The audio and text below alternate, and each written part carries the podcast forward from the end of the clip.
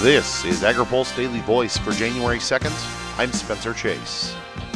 The 2017 Census of Agriculture has been sent out to farmers all across the country. Greg Thessen of the National Ag Statistics Service Office in Des Moines, Iowa says the census is very important to each and every producer. It's one of the ways that gives them a voice to help show the value and importance of agriculture locally and across the whole country. You know, when we contact uh, all the farmers, it uh, provides a uniform and comprehensive set of data that can be used by anyone that's involved in agriculture so it's important for them to respond. The time it will take to fill out the census will depend greatly on whether or not an operation is diversified. Thessen says the easiest way to fill out the census is to go online. It's also important for farmers to fill out the census because agencies that provide help to producers will use that data to make decisions. There's many USDA programs that use the census data. We did a recent canvas of different agencies and found over two dozen programs where they use the census in some way in those programs. But just a few examples mentioned would be they're always evaluating the different USDA programs, so it helps them make better decisions about any changes or improvements to existing programs or even developing new programs to help farmers for things that may be coming down the pipe that they hadn't thought of.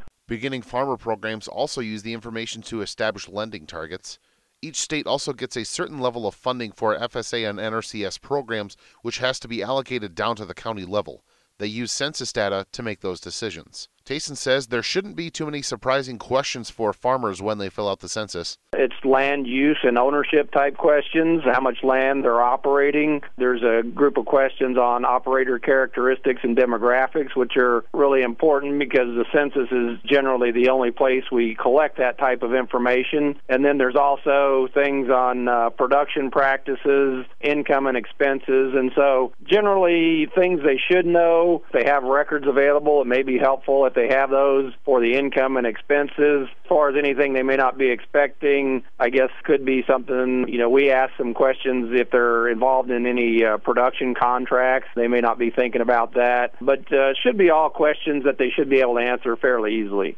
Once the information is filled out, it won't be tracked back to an individual operation. It's also not available to the public under the Freedom of Information Act. Producer information is kept confidential and only used in an aggregate form. Responses are also required by law. The last round of mailings went out to farmers on December 19th, and the deadline is set for February 5th. Reporting for AgriPulse, I'm Spencer Chase.